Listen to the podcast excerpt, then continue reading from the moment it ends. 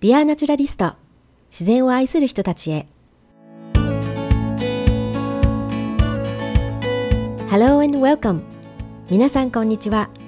アメリカ・オレゴンから心を育てるガーデナーのさやりんがお送りするこのポッドキャストでは世界中のナチュラリストさんをゲストにお迎えし自然からの癒しそして植物や生き物をめでる楽しさをお伝えする番組です。ガーデニングハーブそして自然が皆さんのセラピーとなりますように。それではオレゴンから愛を込めて Dear Naturalist をお聴きください。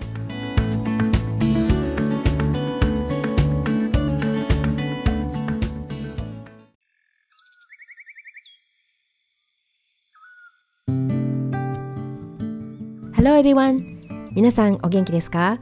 ？2月もあの気がつけばもう後半になりました。なのであの私もね来週からガーデンのお仕事に戻ります。で前回のエピソードで天候が良ければシャスタへ行くっていうふうに宣言していたんですがなんとねその週からこの辺りではあの全域で雨模様。でシャスタも連日の雨降りだったので結局ね今回はシャスタにはねまた来てねっていうふうに言われてたみたいであの行くのを延期したんですね。でもね今回のことでどこか特別なところへ行くことが重要なんじゃなくってその時間をどこであろうともその大切な人と過ごすっていうことに意義があるんだよねっていうことにね気がつけたことがあの嬉しかったんですね。なので、まあ、本当はね今日のエピソードでシャスタに行ってきました報告したかったんですがそれはまた次回となりました。ですのでいつかの報告を楽しみにしていてください。えということでえ今日のエピソードはカリフォルニア州の最北端にあるクレセントシティという港町に住む方をお招きしましたであの私の住む場所からその海岸までは車でおよそ1時間半ほどでで途中でね必ず通るのがあのオレゴンとカリフォルニアの州境のボーダーがあってでいつもねそこで「果物持ってますか?」っていうふうに聞かれるあの検疫検査というのがあります。であのカリフォルニア州って特別な許可がないと他州からその果物や植物を持ち込めない決まりがあるんですね。でなぜかっていうとあのカリフォルニアはそのオレンジとかアーモンドとかそういったあの農作物の出荷率っていうのがすごく高い州なのであのこれがね他の州からの例えば小バエとか害虫の卵や幼虫またはまあ病気を持ってこられてそのカリフォルニアの作物へね被害が飛び火するっていうのを防ぐことでやはりそのカリフォルニアの経済の負担っていうのを防ぐためのようなんですよね。で逆にそのカリフォルニアからオレゴンに帰る時は検疫はなく果物は持ち込めるんですよね。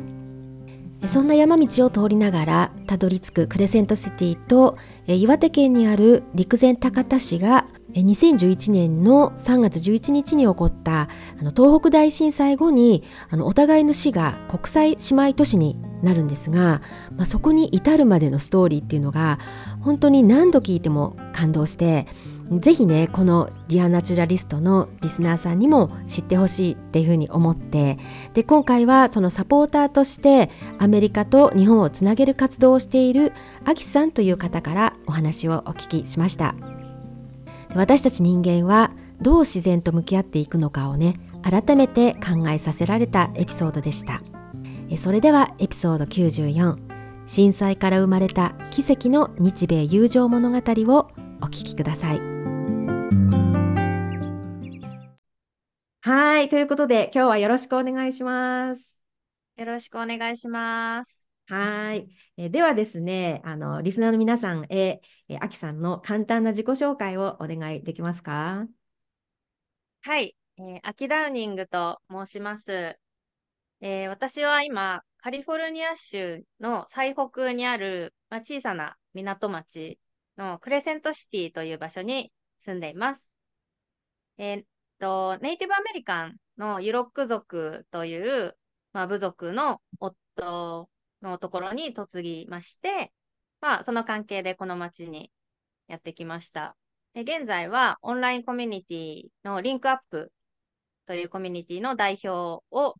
していたり、あとは先住民についてのブログを執筆したり、で通訳、翻訳の仕事をしたり、まあ、ちょっといろいろやっています。よろしくお願いします。よろしくお願いします。実はそのクレセントシティ、あのちょっとこれからどんな街なのかとかってあのお話ししてもらうんだけども、そのクレセントシティはカリフォルニア州で、もう本当にオレゴンのもうボーダーのところなので、私が住んでるところから車でだいたい1時間半ぐらい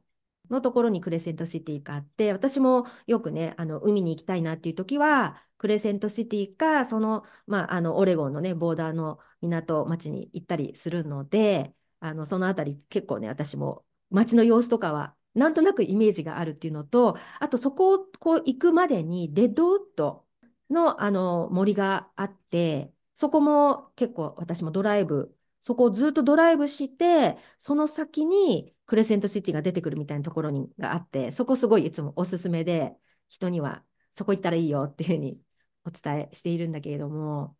うん、そう、そうなんですよね。クレセントシティって、あの、どの町に行くにも、その、ナショナルフォレストっていうのを通らないと別の町に行けないっていう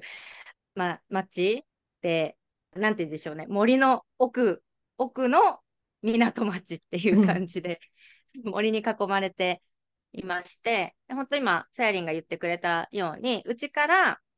えっ、ー、と、オレゴンの内陸に行くまでのナショナルフォレストは、えっ、ー、と、映画 E.T. とか、あとは、スター・ウォーズ。そうそうそう、E.T. と、あと、スター・ウォーズとかもそこで撮影されていたりして、あのね、結構神秘的でね、本当に素敵な場所なんですよね。ぜひ、うん、来ていただきたい、皆さんにも。うん。はい。ということで、まあ、まあ、その森のお話はね、また別の機会にっていうことで、え、もうクレセントシティに来て何年ぐらい経つんでしたっけ？えっとね、クレセントシティに来たのは2019年なので、うん。19。そっか、じゃあコロナが始まるちょっと前。あ、そう、そうなんです。本当に少し前に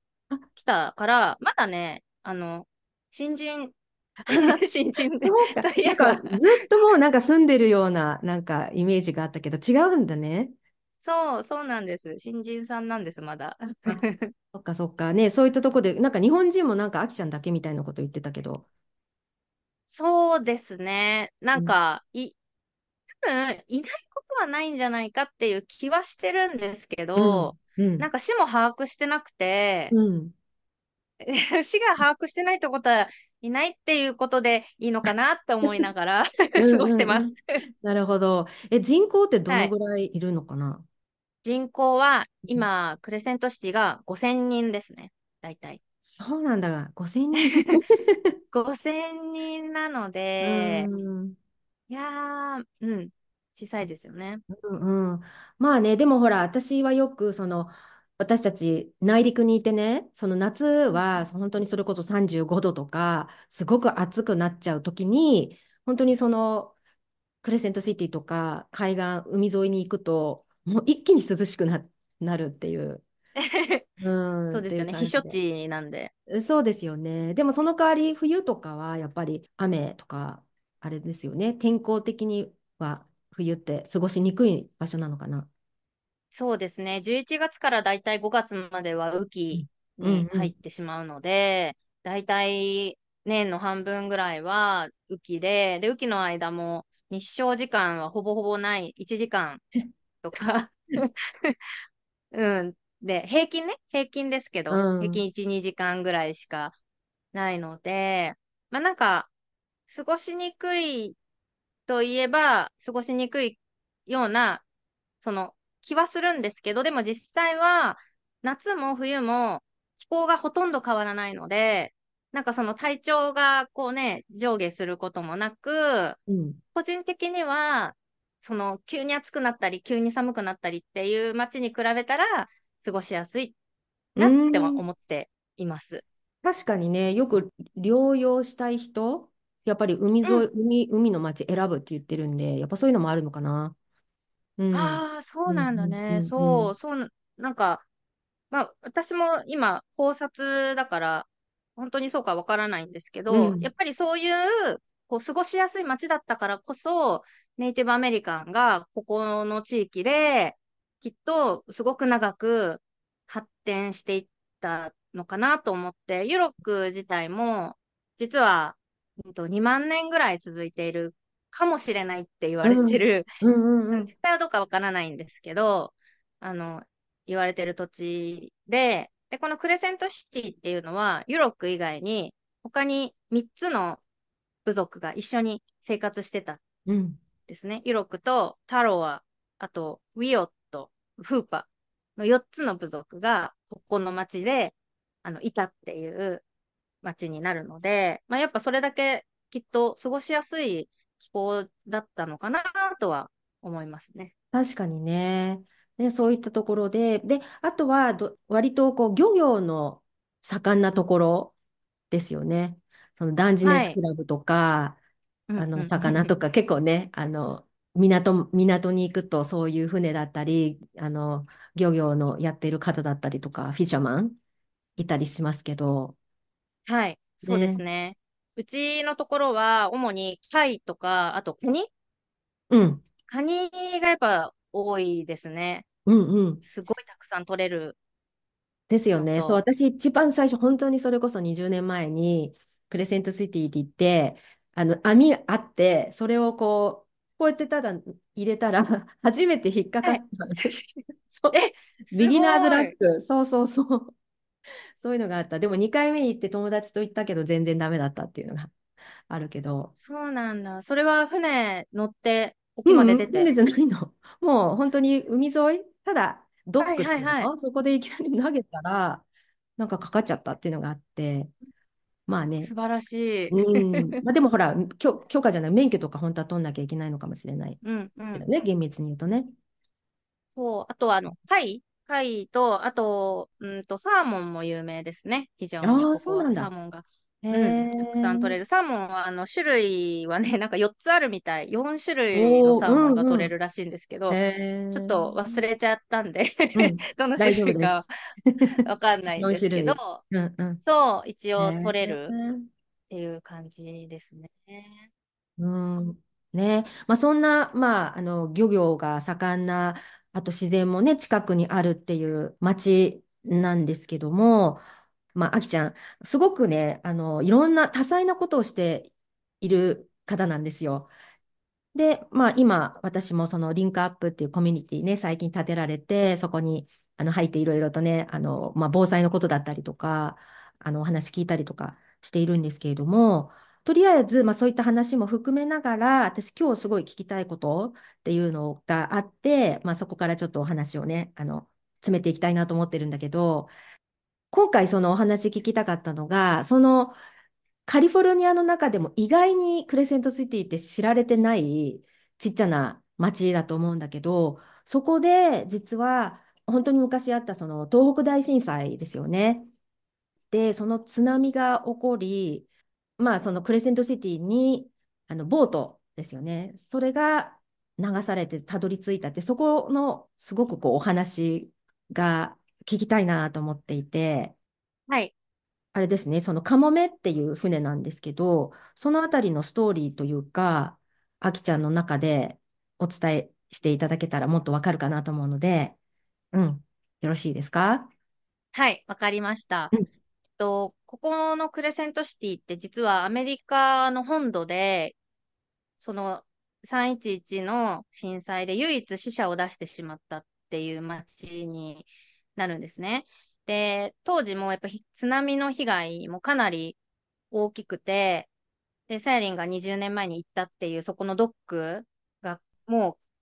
う、もう使えないぐらい大きな津波が来てしまって、で、大体当時の日本円で41億円ぐらいの損害が、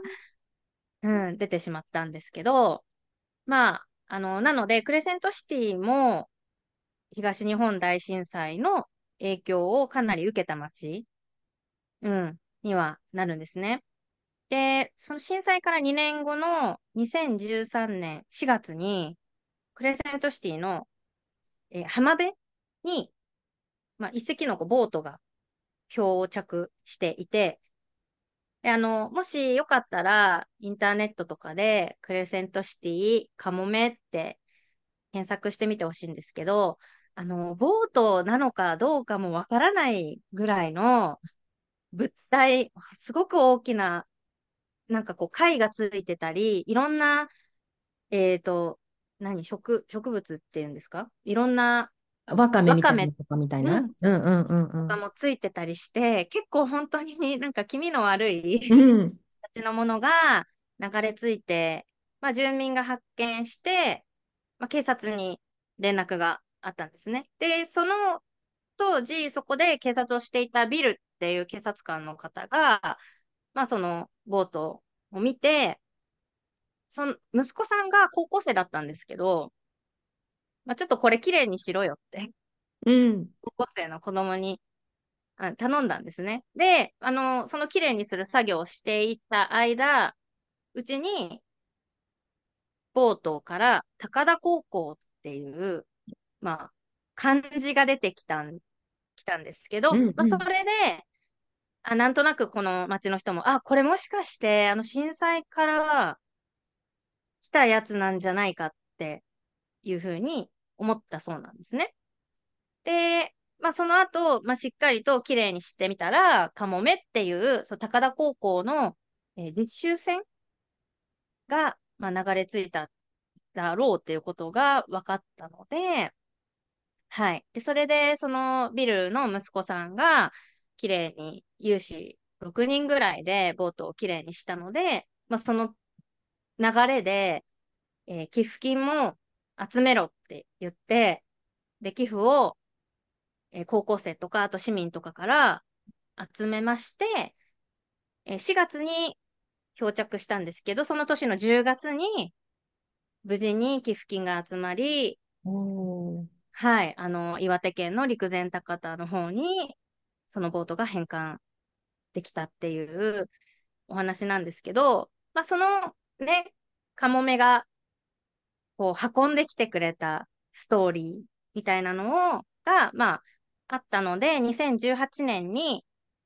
正式に国際姉妹都市っていう形で、このカリフォルニア州のクレセントシティと岩手県陸前高田市が、はい、そういった形で2018年から交流を始めることになったっていうのが、このカモメのボートのお話になります。うん、本当、あの、私もこのね、お話知らなかったんですよ。あの、あきちゃんが確か、あの、SNN かなんかに載せてて、初めてそんなことがあったんだって、しかも結構もう前ですよね。これがあったことって。そうなんですよ。2013年だから、本当にかなり前の話。ですよね。で、うんだから結局2年ぐらいかかって船がクレセントシティうんうんに着いた。で、そこから船がまた戻されて、で、その2018年にその姉妹都市になったっていう、そこの時もまだあれですもんね。あの、あきちゃんはクレセントシティには来てなかったでしょ？はい。まだ、2018年は私はまだね、日本に住んでたので、ああ、そうなんだ。そううなんです。だから、全然知らなかったです。もうこねえの話、ただ、私この多分ね、2013年は日本にその時まだいて、で、このニュースは日本でやってたので見たことがあったんであ、すよね。そうなんだ。うん。そう、それがクレセントシティだっていうことまでは全然把握してなかったんですけど、あ、なんか、えーそんなことあるんだっていうのが、こう、記憶の片隅にはあって、なんか、ね、すごい不思議な縁で、そんな街に住むことになったっていう。本当ですようんね。だから、クレセントシティに住むって決めたときは、このカモメのことは知らなくって、あ、そうなんです。し全く知うらなかっんうんうん。それで住んでみたら、こんなストーリーがあるんだっていうふうに気づいたってことですよね。はい、あの、うちの旦那が、うここの町で保安官として働くことになって、で、えっと、うちの旦那が勤めてた署が、そのビルが働いてた、あの、シェリフスオフィスだったので、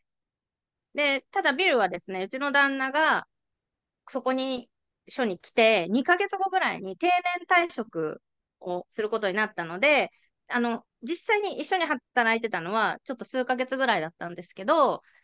ま、それでも、あの、署の中には、その高田についてのこととか、あの、カモメのボートについてのことっていうのが結構いっぱい貼ってあって、あの写真とか、あのニュースの記事とか、それで旦那から、なんかここ、日本のどっかの町の姉妹都市らしいよっていうふうに言われて、うん、えー、そうなんだって言って、で、私もそこからちょっとね、インターネットで調べ始めて。で、あの、まあ、その流れで、すっごい軽い気持ちで、陸前高田市の市役所にメールを送ったんですね。で、その時は本当に、あの、クレセントシティっていう街に住んでます。まあなんか、もう本当にその、ただそれだけを伝えたいっていうために、あの、メールを入れたんですけど、なんかものすごい喜ばれちゃって、うん 喜ばれちゃってっていうのもあれですけど。で、なんかもうどうか私たちのこう、ちょっと力になってくださいっていうことを言われて、えーうんはい、あの、そこからですね、本当にあれよあれよと、今、国際姉妹都市のサポーターとして、あの、はい、市と一緒にいろいろ頑張って活動してるっていう感じになりますね。ねえ、本当素晴らしい、素晴らしいですね。だから、そのサポートサーターとして、もう本当にそういうふうに取り組んで、その例えば、その陸前高田の市とクレセントシティをこうつなげて、いろんな、あの、毎年あれですよね、その高校生たちが、あの、それぞれの都市に行って交流深めてたりするんですよね。はい。うんこの、えっと、高校生が、高校、高田高校とうちのデルノーテ高校っていうのの2つの高校が国際姉妹高校っていう風に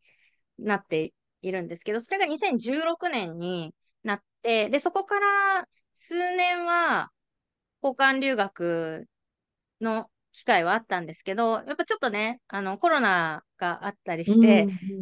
はい、えー、4年ぐらいかな。だから止まってしまったので、今年やっとまた、そのね、お互いの高校生たちが行き来し合うっていうのを、今年からまたスタートさせるっていう感じになるほど、そうだったんだ。じゃあ、しばらくなかったのですね。そうなんですよ。なくて、だから、ね、4年なかったってことは、今の高校生って全くわからないんですよ。この姉妹都市の活あ動。そっか。そう、そうなんです。だから結構ね、あの 教え、教えるっていうか、うんこういうストーリーがあって、こうこうこうでっていうのを一から説明して、こうなんとかね、巻き込んでやっていかなきゃいけないっていうことで。そうですよね。まあ、そのなんか橋渡しとしてあの活動してるけど、本当こういうこともと、まあ、東日本大震災あの、ね、前、前のことだっていうことで結構忘れて皆さん結構忘れていきがちだけれどもやっぱりこの起こった事実っていうのはなくならないしでそして本当にこれこの震災がきっかけでこういった友情物語が生まれて、すごいなんか本当感動物語だなと思って、これもう聞いたとき、すごい私感動して、もう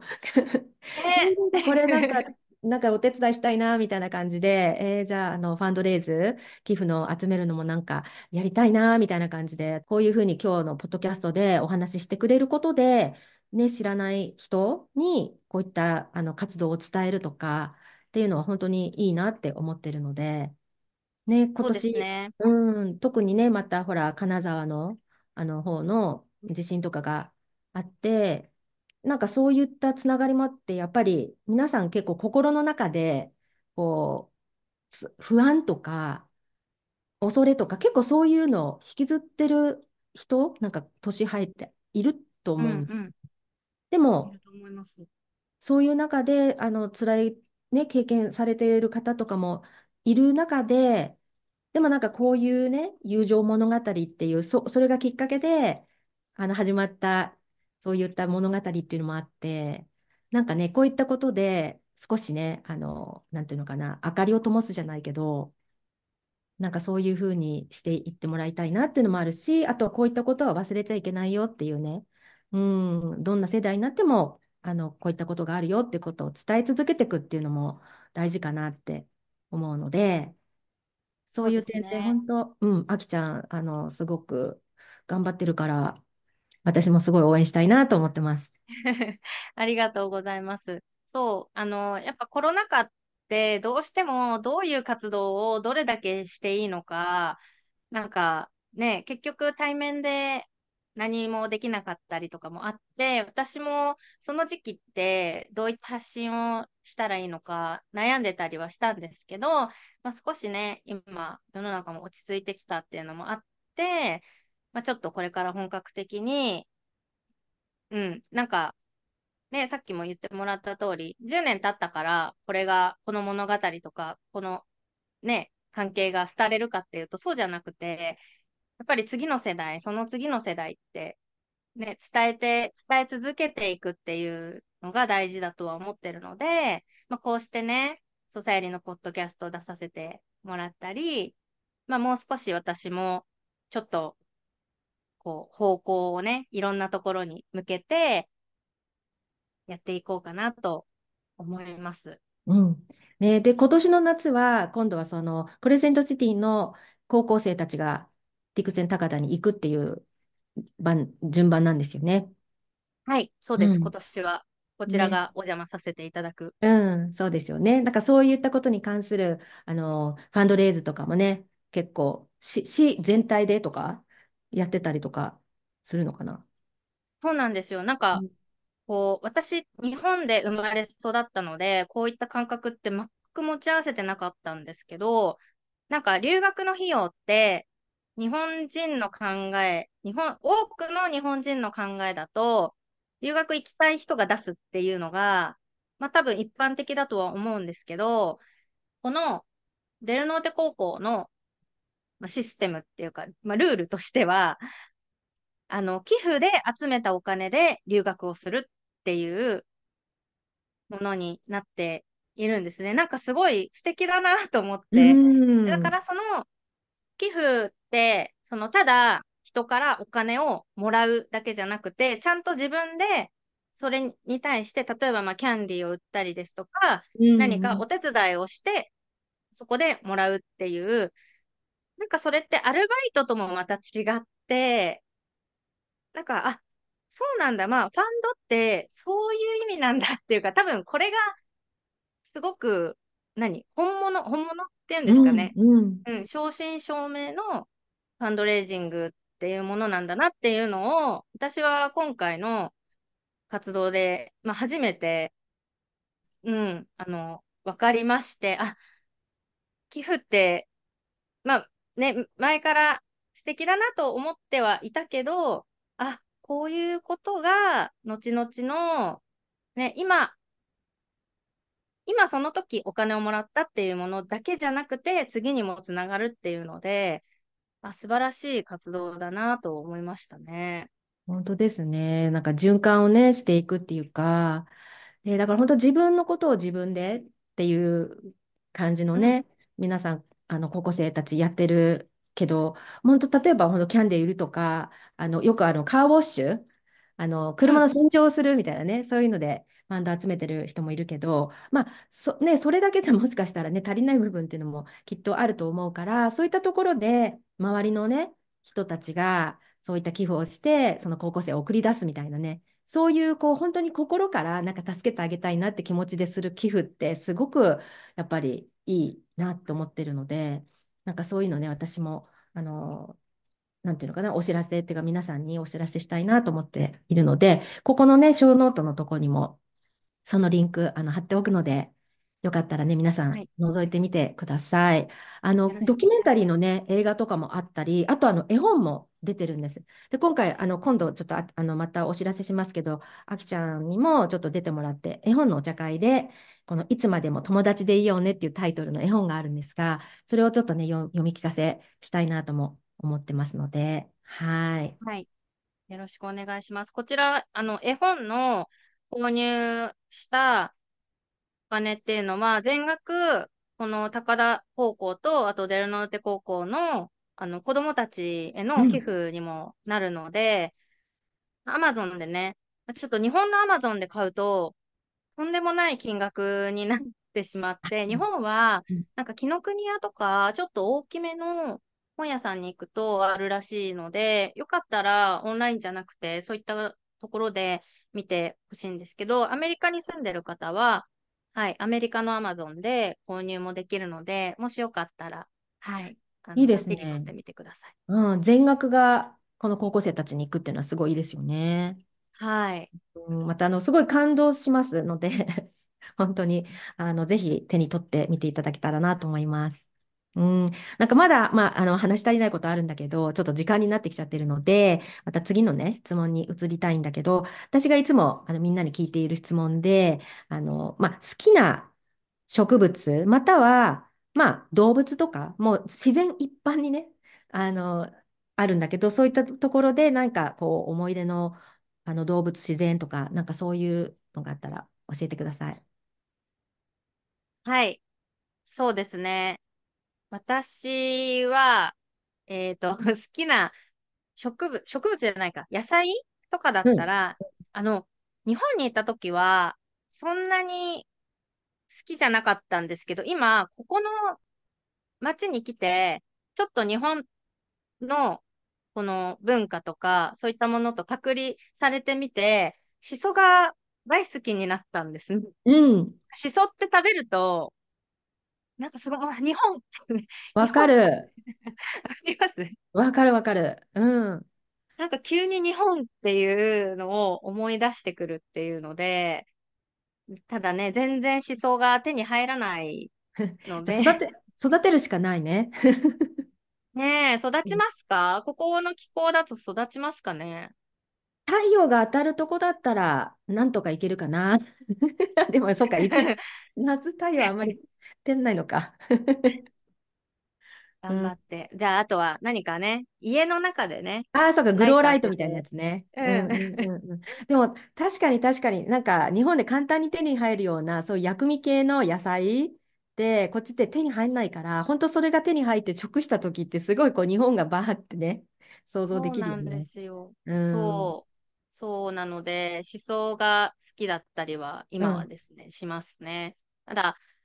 その植物とかは、実はあんまりそんなに興味がうん。なくて、そうだってね。で、ど、どちらかというと、私はその今、あ、生まれも育ちも東京なので、今、これだけ自然に囲まれて過ごしているっていうことが、なんかもうそれだけで幸せっうん。ていうのがあって、あの、特に私が住んでた家、昔、日本で住んでた家って、大きい大通りのま、真隣に住んでたので、あの、トラックとかもすごく走るところで。なので、あの、家もずっと揺れてるし。あとは、夜も、とにかく雑音とかでうるさい、ま、あの、家だったんですね。で、私がここの町に引っ越してきてから、なんか無音で、で、しかも、こう、海まで4、5キロ離れてても、シーライオンの声が聞こえてくる。うん。うんで、波の音も聞こえてくるんですよ。でなんかもうその環境が、もう、それだけでストレスフリーで、うん。なんか東京になかった、本当に自然に囲まれる生活っていうのが、もうこんなに素晴らしいものなのかっていうのが、もうね、それを体験できたことが、今のし生活が大好きですね。うん。いいですね。もうクレセントシティに住んでいるその環境そのものが、もうアキちゃんにとってはもう好きな場所というか、うん、っていうのがあるんですようね。そう。んさやりんは長野に住んで、ね、そうです。住んでたから自然うん、なね。ね。そうね。だから、そう、都会で子供の頃育ってないからね。うん。ね、そういうところから急にこういうところに行くと、本当やっぱり変わるよね。そうなんですよ。で、ここの町は、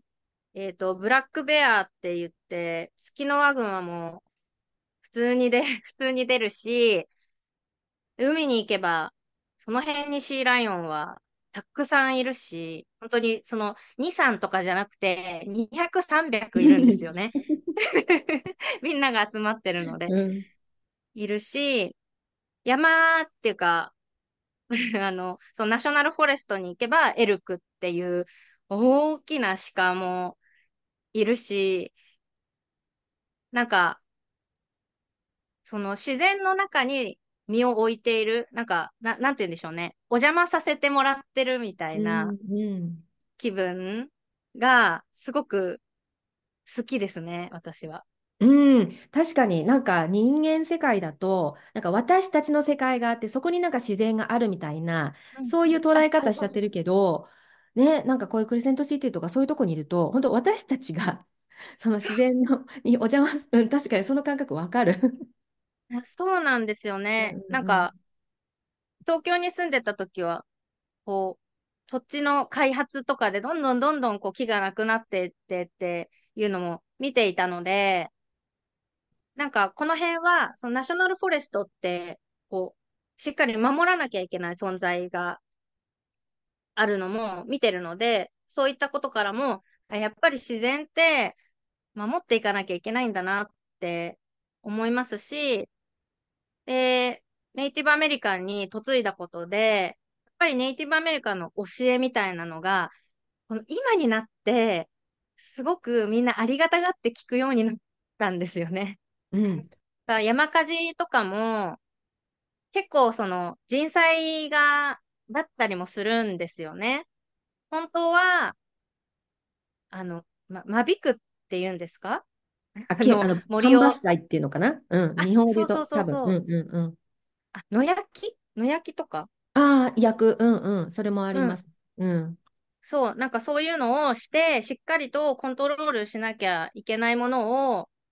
できなかったりとか、まあしてなかったり、人間がね、してるけれども、ネイティブアメリカンはそういうのを昔からしっかりやってたので、ここまで長い間生活できていたんだっていうのもあったりして、そういうネイティブアメリカンの情報からも自然とかを大事にすることは、まあ、今、現代だからこそ必要なのかなっていうのを、うん、少しずつ学んでますね。うん、本当にその通りだと思う。私もなんか、あきちゃんの投稿を見て、改めて私が今アメリカに住んでて、周りを見渡すと、そういうね、先住民たちの足跡じゃないけど、いろんなところが見えてくる。で、その彼らの教えっていうのが、ものすごくやっぱり私たち人間に、これからの人間に必要だなっていう、なんかもう、も戻っていくっていうか、その昔、日本もそうだと思うけど、その昔、本当それこそ自然と共存して住んでた世界に、もう一回なんか振り返って戻ってみようよみたいな、そんな時が来てるのかなって思う。うん。いやーもうまさしく私ねもずっと思いますね、それは。あの、なんかクレセントシティって結構都会の人から見ると不便なようなね、暮らしぶりだと思うんですけど、あの不便なことって決して不幸ではなくて、うん。うん、不便であるからこそ幸せを感じる瞬間がたくさんあるので、なんかもしかしたらね、そういうのに戻ってもいいんじゃないかなとうは思いますん。ね。本当ですね。いやー、なんか今日、あきちゃんとこんな話ができると思ってなかった。よかったうん、です。嬉しい。ありがとうございます。はい。ありがとうございます。うん。じゃあですね、あの、また最後の質問ということで、あの、あきちゃんの、あの、5年後のね、未来像とか、まあ、どんな活動をしていきたいのかなっていうのがあったら、ここでお話ししてください。はい。えー、5年後は実はですね、日本への帰国を私はえ、考え？て、え、そうなの？初めて聞いたぞ。言わなかったっけ？うん。と考えています。ただ、私はまだグリーンカードはキープしたいっていう気持ちもどこかあるので、まあ、とりあえず試しに1年だけ家族で住もうかっていうプラあ、ンを今、ん。うんうんうん。はい。で、あの、それがですね、もし可能であれば、その、ね、こういう機会をいただいたので、陸前高田の方に移住して、もっと現地でできることないかなってお手伝いしたいなっていう気持ちに、まあ、このサポートをし始めてから思ったっていう感じで、なので、うん、移住できたらいいなって考えながらやってます。いいですね。すごい。でもやっぱり、ね、結局、まあ、あの、旦那さんのお仕事の関係でっていう感じで、ここにたどり着いたけど、ね、またそこから、こう、つながって、陸前高田に、ね、住むかもしれないみたいな感じで、で、またさらにサポートをずっとこうしさあのし続けるっていう、すごい、すごいいい流れ。うん。そうですね。なんか、その学生同士が交換留学とかを盛んにするんであれば、私も子供2人いるので、子供たちがもうすでにそ、その、行った先で友達がいたら楽なのかなっていう、そういう淡い 期待もしたり、で、ね、子供と、子供がバイリンガルで、まあもちろん多分育つと思うんですけど、それであれば子供たちも今後大きくなった時に、この両方の市のお手伝いができたら、まあそれはそれですごく、すごい。なんか、そう、ご縁を結構大事にしたい タイプなので。うん。うん、そう、本当そうね。次世代につなげていくっていうか、継承していくっていうか、それってすごい大事。うーん。いやー、素敵な5年後ですね。ちょっと寂しいけどねって、寂しいけどねって、実はあきちゃんとまだ、あの、リアルで会ったことがないという、なんかもう会ったような気がしてるけど、オンラインのでしか会ったことない。でもまあ、1時間半だからね、あの、ここから、また、いい季節になったら、あの、去年はちょっと夏、ほら、山火事が起きちゃって、道ちょっとね、交通止めになっちゃったって、そういうこともあるんだけど、うん、ね。ねだから山火事が起こる時期の前ですね、7月とかぐらいにね、もしできたら。うん、そう、本当、そうなの。やっぱりね、自然って、その、カモメのね、ドキドキュメンタリー、私も見て、その、言ってたけど、自然ってね、本当にその、癒してくれるものでもあるけど、厳しい面っていうのもすごいあるっていう、それを本当私たちって、ね、体体験するよね。うん、両方の面で。そうなんですよ。うん、はい。はい。で、じゃあ最後になんですけども、そのあきちゃんの活動とか発信をしてもらうには、あの、どこに行ったらいいですか？あ、はい。えっ、ー、と、私はですね、今、主にはブログの執筆と、あとはインスタグラムもやってて、はい。ちょっとね、アメリカで不安だったり、何か悩みがあったりする人の、なんかね、サポートができたらっていうので。はい。そう、普段ね、本当あの、私、後でショーノートに、あきちゃんの、の、SNN とか、リンク載せるけれども、本当にね、あの、すごく親身に話してて、でも、結構辛口だったり、面白かったりって、そういう部分に私も惹かれたんですよ。だけど、本当はすごく面倒見がよくって、優しくってっていうアキちゃんを私もあのリンクアップっていうね、コミュニティに入って、あの、すごいあの感じてるので、うん。ぜひ、ね、特にそのアメリカに行きたいなとか、まあ、海外行きたいなっていう人とか、あと、海外に来たけど、ちょっと困ってるなみたいな人がいたら、ぜひ、あの、あきちゃんのところ、フォローしてみてください。よろしくお願いします。はい。で、ちょっとあと、最後、最後に、このあきちゃんの肩書きに、在米セキュリティカウンセラーっていうことで、最近から活動してるんだけども、あの、今日ね、ちょっとカモメのね、その、あの、震災の話なんかも出たので、なんか一言か二言、その天災があったりとか、災害にあった時に、その備えの防災について、なんか、あきちゃんの方からあったら、あの、お話ししてください。はい。そうですね。あの、災害とかは、まあ、すごく遠い話のように感じるんですけど、実は身近に誰で、誰にでも起こりうることなので、あの、きちんと学ぶこと、それで、その、浅くではなくて、で、できれば深く深く学んでいって、で、一つずつの、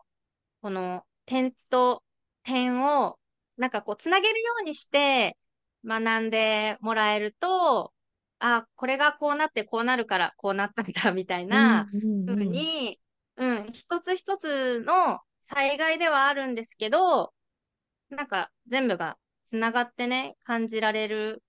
んじゃないかなと思うので、そういうふうにもしてほしいですし、あとはインプットした情報は必ずアウトプットするっていうのを忘れないでセットにしてやってほしいなと思ってますね。頭に入っても身にならないので、インプットするだけじゃ。なので、必ず、そう、アウトプットもどんな形でもいいので、うん、誰かに伝えるとか、子供に伝えるでもいいですし、うん、あのメモするとかもアウトプットになるので、そういうのをやると、結構無意識に災害にも備えられるようになるんじゃないかなとは思いますね。あとは、私が結構災害のこととかを発信してたりするので、ぜひコミュニティに入っていただければ、そこでも情報をたくさん得られるので、はい、あの、お安いですので、ぜひ入ってください。そうですね。またそのリンクも貼っておきます。本当、あの、そういったことも学べるし、すごくその今インプットはいっぱいできる。で、それで学んだことをそのみんながアウトプットしていけばいいわけなので、うん。はい。ね、やっぱりこう人事って思いがちだけど、それって本当にいつどうなるか分かんないっていうのは、やっぱり心に置いといた方がいいですよね。そうなんですよね。うん、ね、次は自分かなって常に思いながら準備してほしいなと思います、うん、そうですよね。そういう時のために、あの、あきちゃんのね、そういったあの発信とかを見ておけば、頭にこうどっかが入った時に、本当にその自分の命、または家族の命が救われるっていうこともあるから、ぜひね、はい、そのあたり、皆さん、じゃあフォローをしてみてください。今日は忙しいところありがとうございました。また、じゃあ、あの、第2弾でお話しさせていただきます。はい、よろしくお願いします。エピソードの中で紹介したカモメの実習ボートにまつわるお話が一冊の絵本になっています。で、この絵本を作られたローリー・デングラーさんと、まあ、アミア・ミラーさんは、まあ、この絵本を通して、まあ、子供たちがその防災についてをね、考えるきっかけになってほしい。でそして意識を高め、まあ、知識を深めて話し合うことによってねまた世界のどこかで起きる災害から身を守ることを願いますっていうふうに後書きに記されています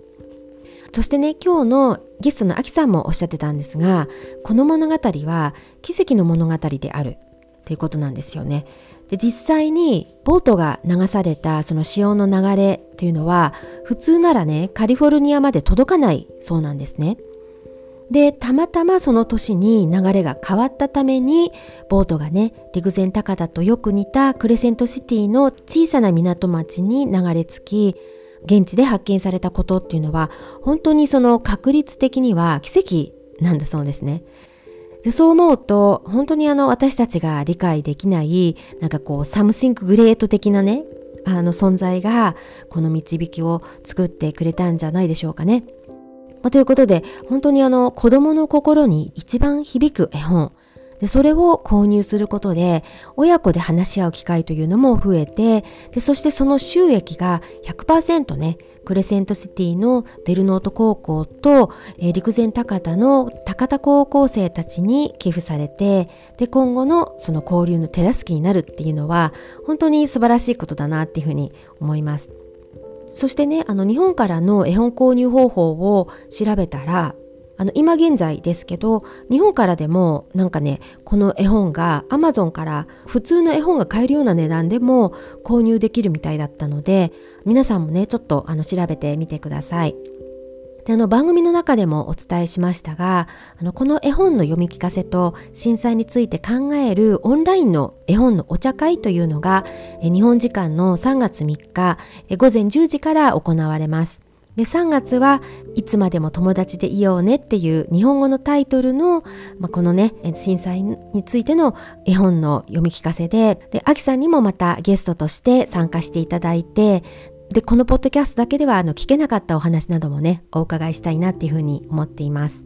でこのお茶会はおうちでグローバル絵本でティーパーティーというねあの私とあとあの6人の E 級絵本講師であの月1でトピックを決めてあの海外と日本に住むあの親たちそしてあの大人たちが、まあ、グローバルの視点でね絵本を通していろいろ意見交換したりとかあと文化を知るっていう目的のお茶会です。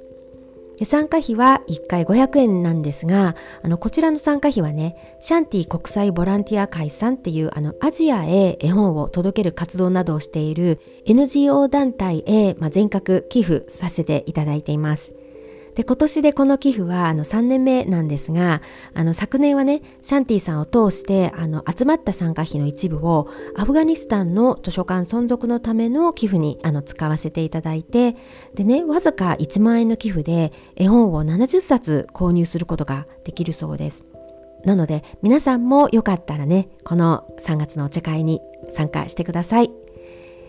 で最後に震災で犠牲になられた方々、ね、特に今年元日に起こった能登半島の地震で今なおね震災の爪痕に苦しむ方々もいるということを思うとこうした、まあ、感動の話を取り上げることに抵抗のある方ももしかしたらいらっしゃるかもしれません。